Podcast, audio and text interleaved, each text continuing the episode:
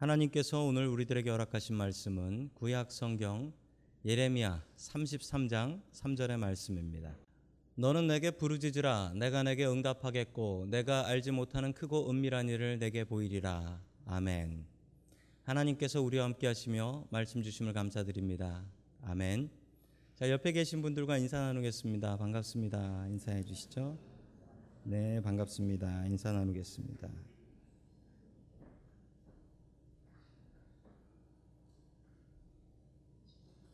자, 오늘 바쁠수록 기도하라 라는 제목을 가지고 하나님의 말씀을 증거하겠습니다.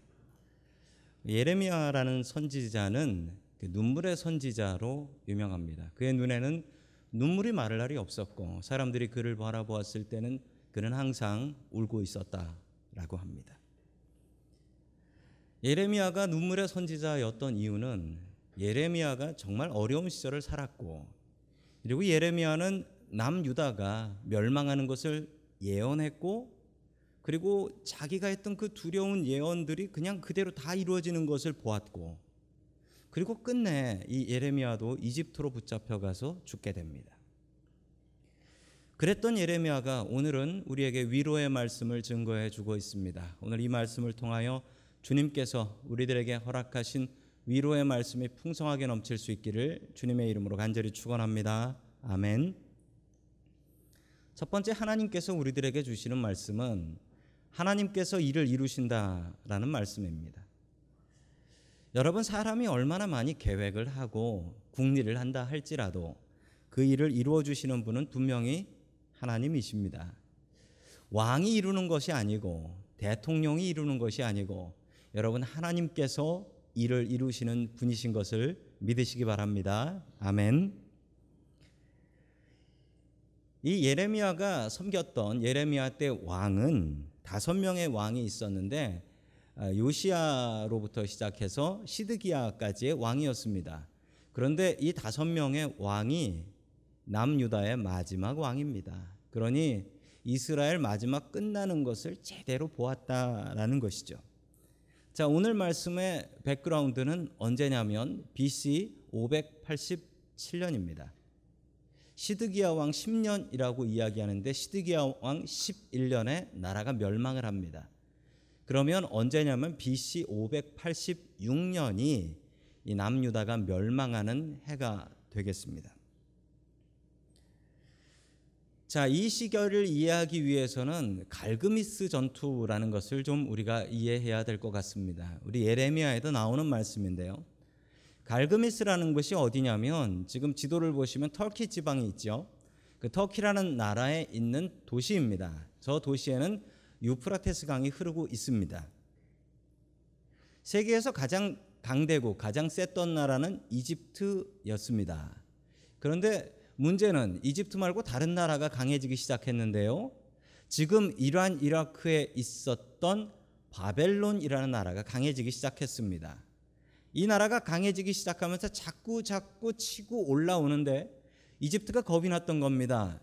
지금 빨리 바벨론을 처리하지 않으면 큰 위협이 되겠다라는 생각이 들어서 이집트 왕이 바벨론 왕하고 한판 전쟁을 크게 붙습니다. 바로 그게 어디냐면 저 갈그미스라는 곳이었습니다. BC 605년에 저 갈그미스에서 전투가 시작이 되는데 저 전투에서 당연히 이집트가 이길 것으로 누구나 다 생각을 했지요. 그런데 이집트가 졌습니다. 완전히 졌습니다. 완전히 지고 이집트로 돌아가게 되지요. 자, 저 일이 있고 나서 이집트는 이 인류의 역사에서 아주 작고 조그만한 힘없는 나라가 되어 버립니다. 그때부터는 그냥 관광으로 먹고 사는 그런 나라가 되어 버린 것입니다. 자, 참 중요한 사건인데 이때 이스라엘은 무엇을 했는가? 이때 이스라엘은 참 어리석게도 세상 바뀌는 것을 보지 못하고 우리는 그래도 이집트를 의지합니다. 하나님, 이집트를 통하여 도와주시옵소서. 이런 얘기를 한 거예요. 그때 바벨론을 의지했다면 아마 세상은 달라졌을 수도 있습니다. 그런데 그래도 이집트를 의지하겠습니다. 우리는 심지어 하나님보다도 이집트를 의지합니다. 그 이집트를 의지하다가 나라가 멸망한 것입니다. 제가 잠시 직장 생활을 했었던 적이 있었는데요. 직장 생활을 했을 때 그때 회사에서 주식을 저한테 좀 줬습니다. 그 우리 사주라고 해서 스탁 옵션을 저한테 좀 준 거예요. 그때 이동통신 회사들 주식이 참 비쌌어요. 그래서 좀 돈이 되, 되는 거였습니다. 제가 그 주식을 받고 나서 회사를 좀 다니다가 하나님의 부르심이 있어서 신학교에 가게 되었습니다. 신학교에 갔는데 정말 그때 저희 부모님이 제가 신학교 다니는 걸 너무 싫어하셔가지고 정말 안 도와주셨어요. 심지어는 학교 가라고 깨워주시지도 않으시고 저러다 말겠지, 저러다 회사 다시 돌아가겠거니 생각하시고 저를 정말 정말 도와주시지 않으셨어요. 회사 갈 땐 그렇게 아침에 깨워서 회사 가라 그러시더니 신학교 갈 때는 그냥 안 깨우세요. 저러다 말겠거니 생각하고 어, 목회자로 사는 게 어려우니까 아마 그 걱정 때문에 그러셨던 것 같습니다. 학교에 가면 신학교에서는 매일 예배를 드립니다. 예배를 드리는데 그 예배당에 들어가서 예배를 드릴 때 제 항상 기도 제목이 제가 돈을 버는 게 없으니까 항상 기도 제목이 하나님 이 주식이 많이 돈이 오르게 해주셔서 그 돈으로 신학교를 다니게 해주십시오. 이렇게 기도를 했어요. 근데 얼마나 심했냐면 그 성전에 앉아서 기도하려고 앉으면 제일 먼저 기도하는 게 주식이고요. 마지막에 나올 때도 주식. 그러면서 기도하더라고요. 저의 주식이 그냥 주식이었어요. 주식, 계속 주식. 그러다가 한 번은 가서 예배를 드리는데 주식 그 기도를 하다가 제가 너무 한심한 거예요. 아니 하나님 의지하려고 신학교 와가지고 주식을 의지하고 있네. 제 자신이 너무 한심해가지고 예배 마치고 바로 전화로 전화해가지고 제 주식 그냥 다 팔아 팔아달라고. 그래서 그냥 다 팔아버렸어요. 얼마가 됐든지 확인도 안 하고 그냥 다 팔아버렸어요. 근데 놀라운 건요. 그거 팔고 나니까 하나님을 부르더라고요. 여러분 저한테 그 주식이 저의 이집트였던 것 같습니다. 저의 이집트였던 것 같아요. 하나님 의지해야 되는데 하나님 의지하지 하나님도 이 주식을 통해서 좀 저를 도와주시옵소서. 아, 이렇게 기도했던 거예요. 여러분 우리의 이집트를 내어놓아야 하나님을 의지할 수 있습니다. 여러분이 하나님보다 더 의지하는 그것은 무엇입니까? 여러분이 아시죠? 곰곰이 생각해 보시고 그거 내려놓으시고 하나님 붙잡을 수 있기를 주의 이름으로 간절히 축원합니다. 아멘. 자, 계속해서 우리 예레미야 33장 1절 말씀 같이 봅니다. 시작. 예레미야가 아직 시위대 뜰에 갇혀 있을 때에 여호와의 말씀이 그에게 두 번째로 임하니라 이르시되 아멘. 시위대라는 말은 좀 익숙하지 않은 말입니다. 이 시위대는 뭐냐면은 왕을 경호하는 왕의 King's security, 왕의 경호대를 이야기하는 것입니다. 예레미야가 죄를 지었으면 감옥에 갈 일이지 왜 감옥에 안 가고 왕의 경호대에 붙잡혀 있는 것일까요? 자, 예레미야가 분명히 왕한테 죄를 지은 게 분명합니다. 예레미야는 실제로 시드기야 왕을 찾아가서 이렇게 얘기했습니다. 왕이시여, 이집트 의지하지 마시고 바벨론한테 항복하십시오. 그러지 않으면 나라는 멸망합니다. 하나님께서 바벨론을 들어서 우리를 심판하시는 것이니 그냥 항복하십시오. 이렇게 얘기를 했습니다. 얼마나 시드기야 왕이 답답했겠습니까? 나라를 지켜야 되고 전쟁을 해야 되는데 이 예레미야가 돌아다니면서 백성들을 만나면 백성들한테 그 얘기를 하고 다니는 거예요. 백성들에게. 바벨론 의지해야 삽니다. 이집트 의지하면 죽습니다. 왕말 들으면 죽습니다. 하나님 의지하세요. 왕이 얼마나 기가 막혔겠습니까? 저 예레미야 저 저놈 좀 붙잡아봐. 저거 저 돌아다니면서 얘기 좀 못하게 가둬놔라. 그래가지고 왕의 경호대 뜰에 갇혀 있었던 것입니다. 여러분 예레미야가 감옥에 들어갑니다. 이 감옥 같지도 않은 감옥인데 왜 이 감옥 같지도 않은 뜰에 갇혀 있냐면 당시에 예루살렘 성을 더 든든하게 쌓겠다고 사람들 사는 집 부셔가지고 그 돌로 담 쌓고 그리고 성 성전 그리고 왕이 사는 그 왕궁도 때려 부셔 가지고 그거로 다 벽을 쌓았어요. 그래서 뜰에 갇혀 있는 거예요. 예레미야가 감옥에 갑니다. 감옥에 가서 예레미야는 기도하라는 명령을 받게 됩니다. 왜 그러냐면 예레미야가 너무 바빠 가지고요. 왕도 만나야지. 백성들도 만나야지. 만나서 한 사람이라도 더 회개하게 해야지. 그러다 보니까 기도할 시간이 없었던 겁니다. 여러분 우리에게 문제가 있을 때 우리가 이런 잘못을 저질러요. 문제가 있으면 해결해야지. 해결하려면 사람들을 만나야지. 한 사람이라 더 만나서 그 사람한테 도와달라고 해야지. 그러다 보면 바빠서 기도를 못 해요. 여러분 그러나 우리 크리스찬들은 문제를 기도로 해결하는 사람들입니다. 예레미야는 감옥에 가서 기도해요. 여러분 감옥과 기도원의 공통점이 있답니다. 감옥과 기도원의 공통점. 한 번 들어가면 나오기 힘들다라는 거예요. 한 번 들어 뭔가 문제가 생겨서 들어가요. 한 번 들어가면 나오기 힘들어. 또 두 번째 공통점은 밥이 나온다라는 점이 공통점이래요. 다른 점이 있대요. 뭐가 다르냐면 감옥은 공짜로 밥을 주고 기도원은 사서 먹어야 된다. 이게 다르대요. 여러분 어떤 면에서는 기도하기에 감옥이 더 나은지도 모르겠습니다. 그래서 그런지 하나님께서는 멀쩡한 사람을 감옥에 보내셔서 하나님 만나게 하시고 기도하게 하시는 경우가 너무나 많이 있어요. 여러분 신약 성경에 나오는 바울이라는 분이 계시죠. 그분 감옥 가셨습니다. 근데 그분이 감옥 가신 것은 우리에게 큰 축복입니다. 왜 그런 줄 아세요? 이분이 감옥에 안 가셨으면 에베소서, 빌립보, 골로새, 빌레몬서 요 네 가지 책은 성경에 없습니다. 이게 감옥에서 쓰신 책이거든요. 너무 바빠서 전도하느라 바빠서 기도할 시간 없고 성경 쓸 시간 없었을 때 하나님께서는 감옥 보내셔서 감옥에서 하나님 의지하고 기도하게 하셨습니다. 여러분 요셉도 구약 성경에 나오는 요셉도 감옥 갔지요? 그런데 여러분 감옥 가서 어떻게 되었습니까? 하나님 더 의지하고 감옥 간 덕분에 총리 대신 prime minister 될 수 있었습니다.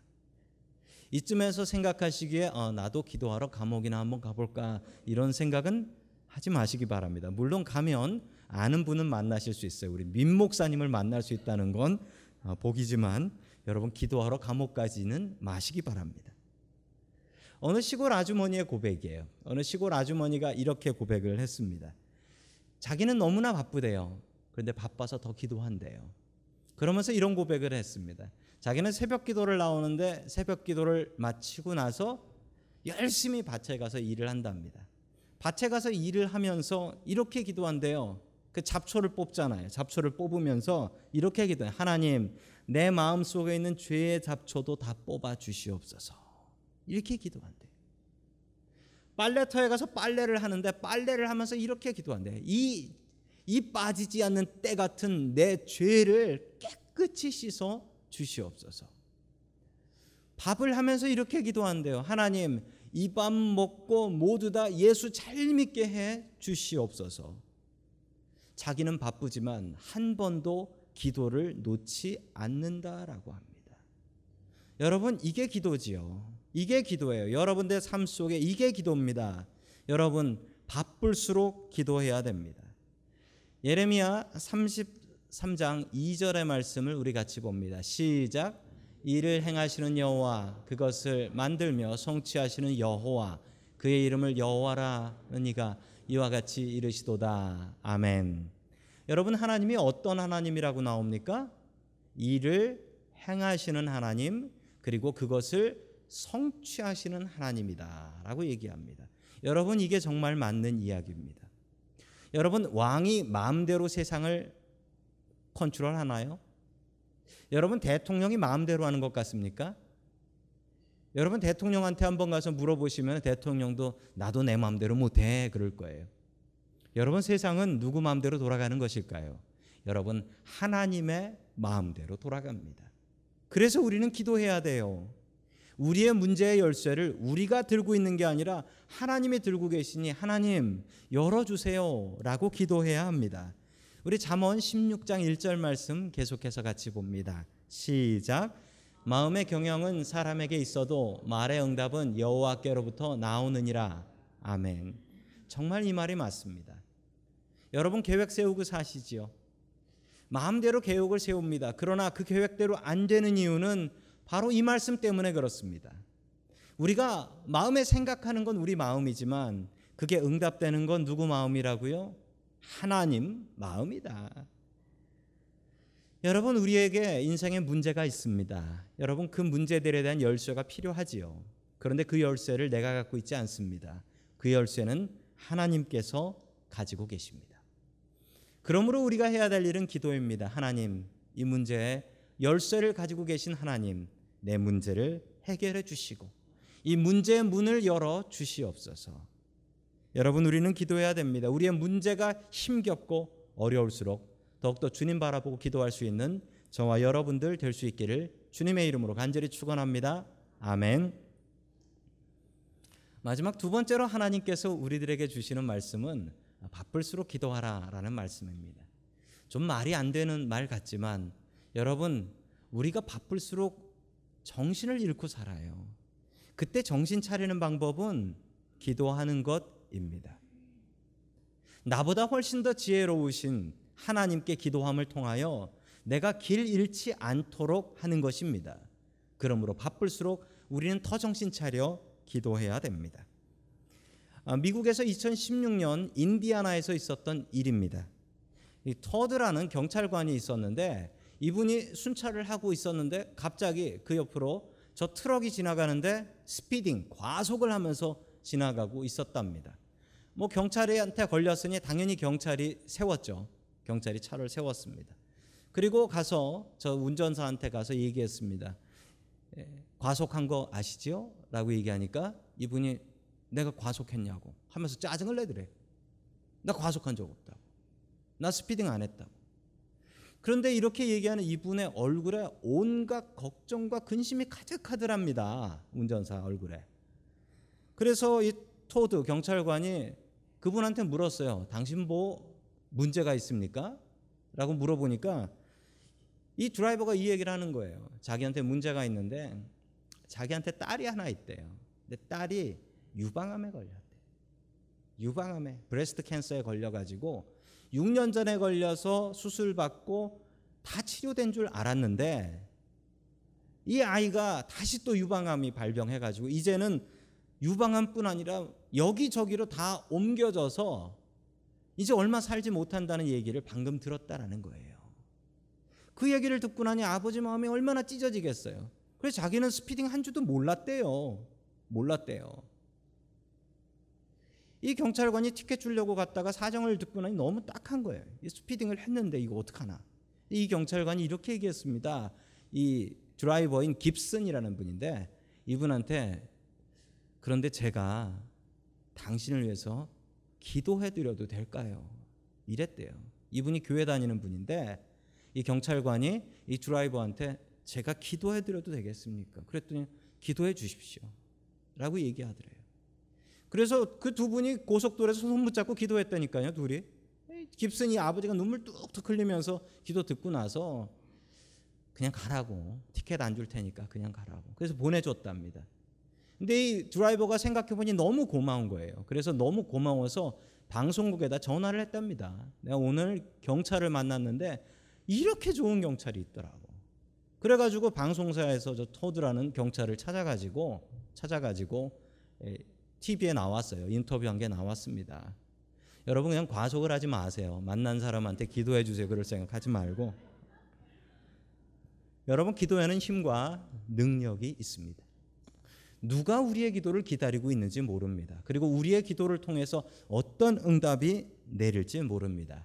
그 기도의 능력 믿고 기도하며 살아갈 수 있기를 주님의 이름으로 간절히 축원합니다. 아멘. 자, 예레미야 33장 3절의 말씀 같이 봅니다. 시작. 너는 내게 부르짖으라. 내가 내게 응답하겠고 내가 알지 못하는 크고 은밀한 일을 내게 보이리라. 아멘. 여기서 나온 기도가 있습니다. 333 기도예요. 33장 3절이라고 해서 333 기도가 뭐냐면요. 여러분 중에 하시는 분들 계시죠? 하루에 세 번. 그리고 한 번 기도할 때 3분씩. 그리고 기도 제목은 세 가지. 세 가지의 기도 제목을 가지고 기도한다. 별거 아닌 것 같지만 여러분 이게 습관이 되면 아주 놀라운 기도가 됩니다. 여러분 하루에 9분 기도하는 거예요, 그러면? 하루에 9분 기도하면 1년 기도하면 얼마나 기도할 것 같아요? 54시간이에요. 이틀 동안 잠을 안 자고 기도하는 것보다 더 많이 기도하는 거예요. 여러분 이 기도가 능력이 없겠습니까? 여러분 능력이 있습니다. 여러분 기도할 때 뭐든지 열심히 해야 됩니다. 공부도 열심히 해야 되고 회사 가서 일도 열심히 해야 되는데 기도도 열심히 해야지 응답됩니다.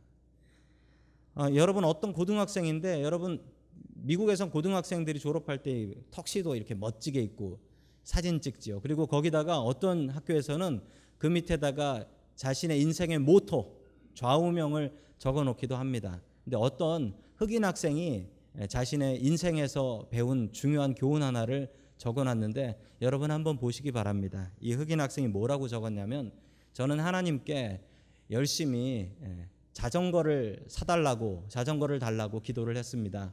그런데 하나님께서는 응답해 주시지 않으셨죠. 그래서 저는 자전거를 훔치고 하나님께 죄를 용서해 달라고 기도하기로 했습니다.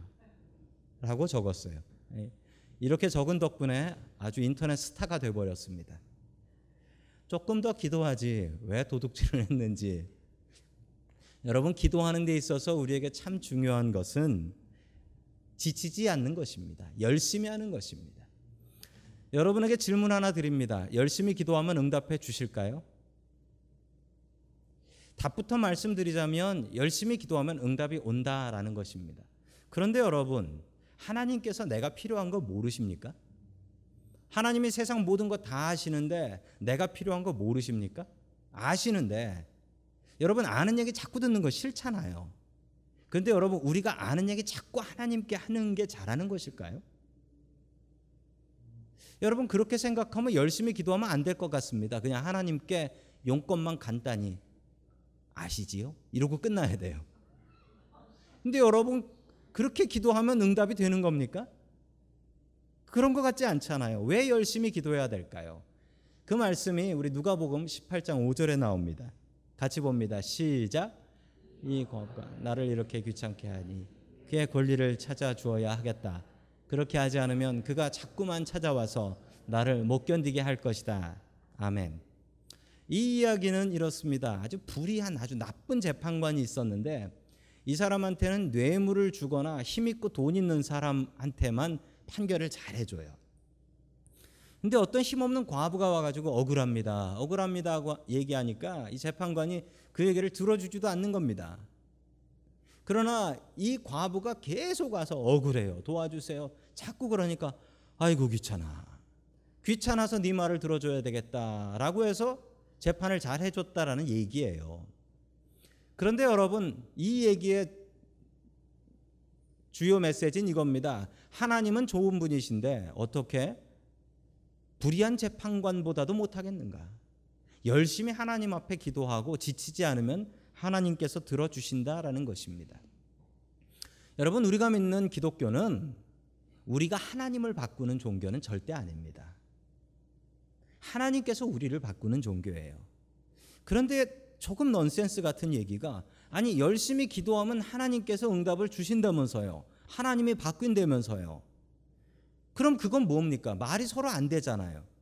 하나님이 우리를 바꾸시는 건데 우리가 기도하면 하나님이 바뀌어. 여러분 이거 어떻게 이해하세요? 여러분 하나님께서는 우리를 기도시키십니다. 하나님께서는 우리에게 기도거리를 주세요. 여러분들이 가지고 계신 지금 문제 중에 그 중에 어떤 것은 하나님께서 여러분들에게 기도하라고 주신 문제들입니다. 여러분 우리가 기도를 열심히 하고 많이 하면 하나님이 변하는 게 아니라 제일 먼저 우리가 변합니다.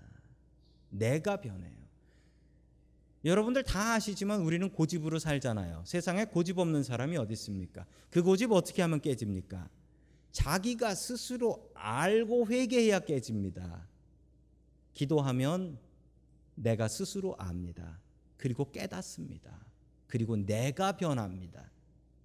내가 변해요. 기도하면 내가 변합니다. 기도 많이 하면 내가 변해요. 그러면 그제서야 하나님께서 응답을 주시는 겁니다. 하나님이 변하신 거 아니에요. 하나님은 늘 그대로세요. 우리가 기도 응답 받을 만큼 변하면 주시는 것입니다. 여러분 그래서 우리는 기도 열심히 해야 됩니다. 기도 많이 해야 됩니다. 하나님께서 응답 주시기 위해서는 그만큼 우리의 기도가 차야 돼요. 그래서 우리 열심히 기도해야 됩니다. 여러분 살다 보면 눈물 날 때가 있습니다. 눈물 나게 괴로울 때가 있습니다. 여러분 그런 경험 있으시죠?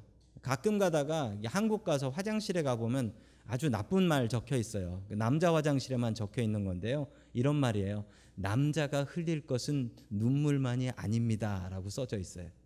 화장실에서 잘 일보라는 얘기인데 여러분 남자들도 살다 보면 눈물 날 때가 있죠. 예. 중요한 사실은 여러분 누구나 울어요. 누구나 우는데 어디서 우느냐가 중요해요. 사람들 앞에서 울면 아이고 저 사람 힘없는 사람이구나. 볼품 없는 사람이구나. 이럽니다. 그런데 여러분 하나님 앞에서 울면 우리가 십자가 밑에서 울면 하나님께서 그 기도를 들어 주십니다. 저는 분명히 믿고 저는 분명히 제 삶을 통해서 경험하고 있는 바입니다. 예레미야가 너무 바빴습니다. 사람들 만나고 왕도 만나고 설득해야 되고 그러다 보니 기도할 시간이 없었어요. 그래서 하나님께서는 예레미야를 감옥에 보내셔서 이렇게 명령하십니다. 너는 부르짖으라. 하나님 앞에 기도하라. 그러면 크고 놀라운 일, 네가 상상도 못했던 일, 그 일을 너에게 알려주겠다. 여러분 목이 쉬도록 기도해 보신 적이 있습니까? 목소리가 나오지 않도록 기도해 보신 적이 있으십니까? 여러분 그렇게 기도해 보시기 전에는 좌절하지 마십시오. 실망하지 마십시오. 하나님 앞에 기도하는 것이 열쇠입니다. 우리 믿는 사람들은 바쁠수록 기도하는 사람들입니다. 여러분의 삶의 어려운 문제들을 가지고 좌절하지 말고 주님 앞에 나와 목 놓아 기도할 수 있는 저와 여러분들이 될 수 있기를 주님의 이름으로 간절히 축원합니다. 아멘.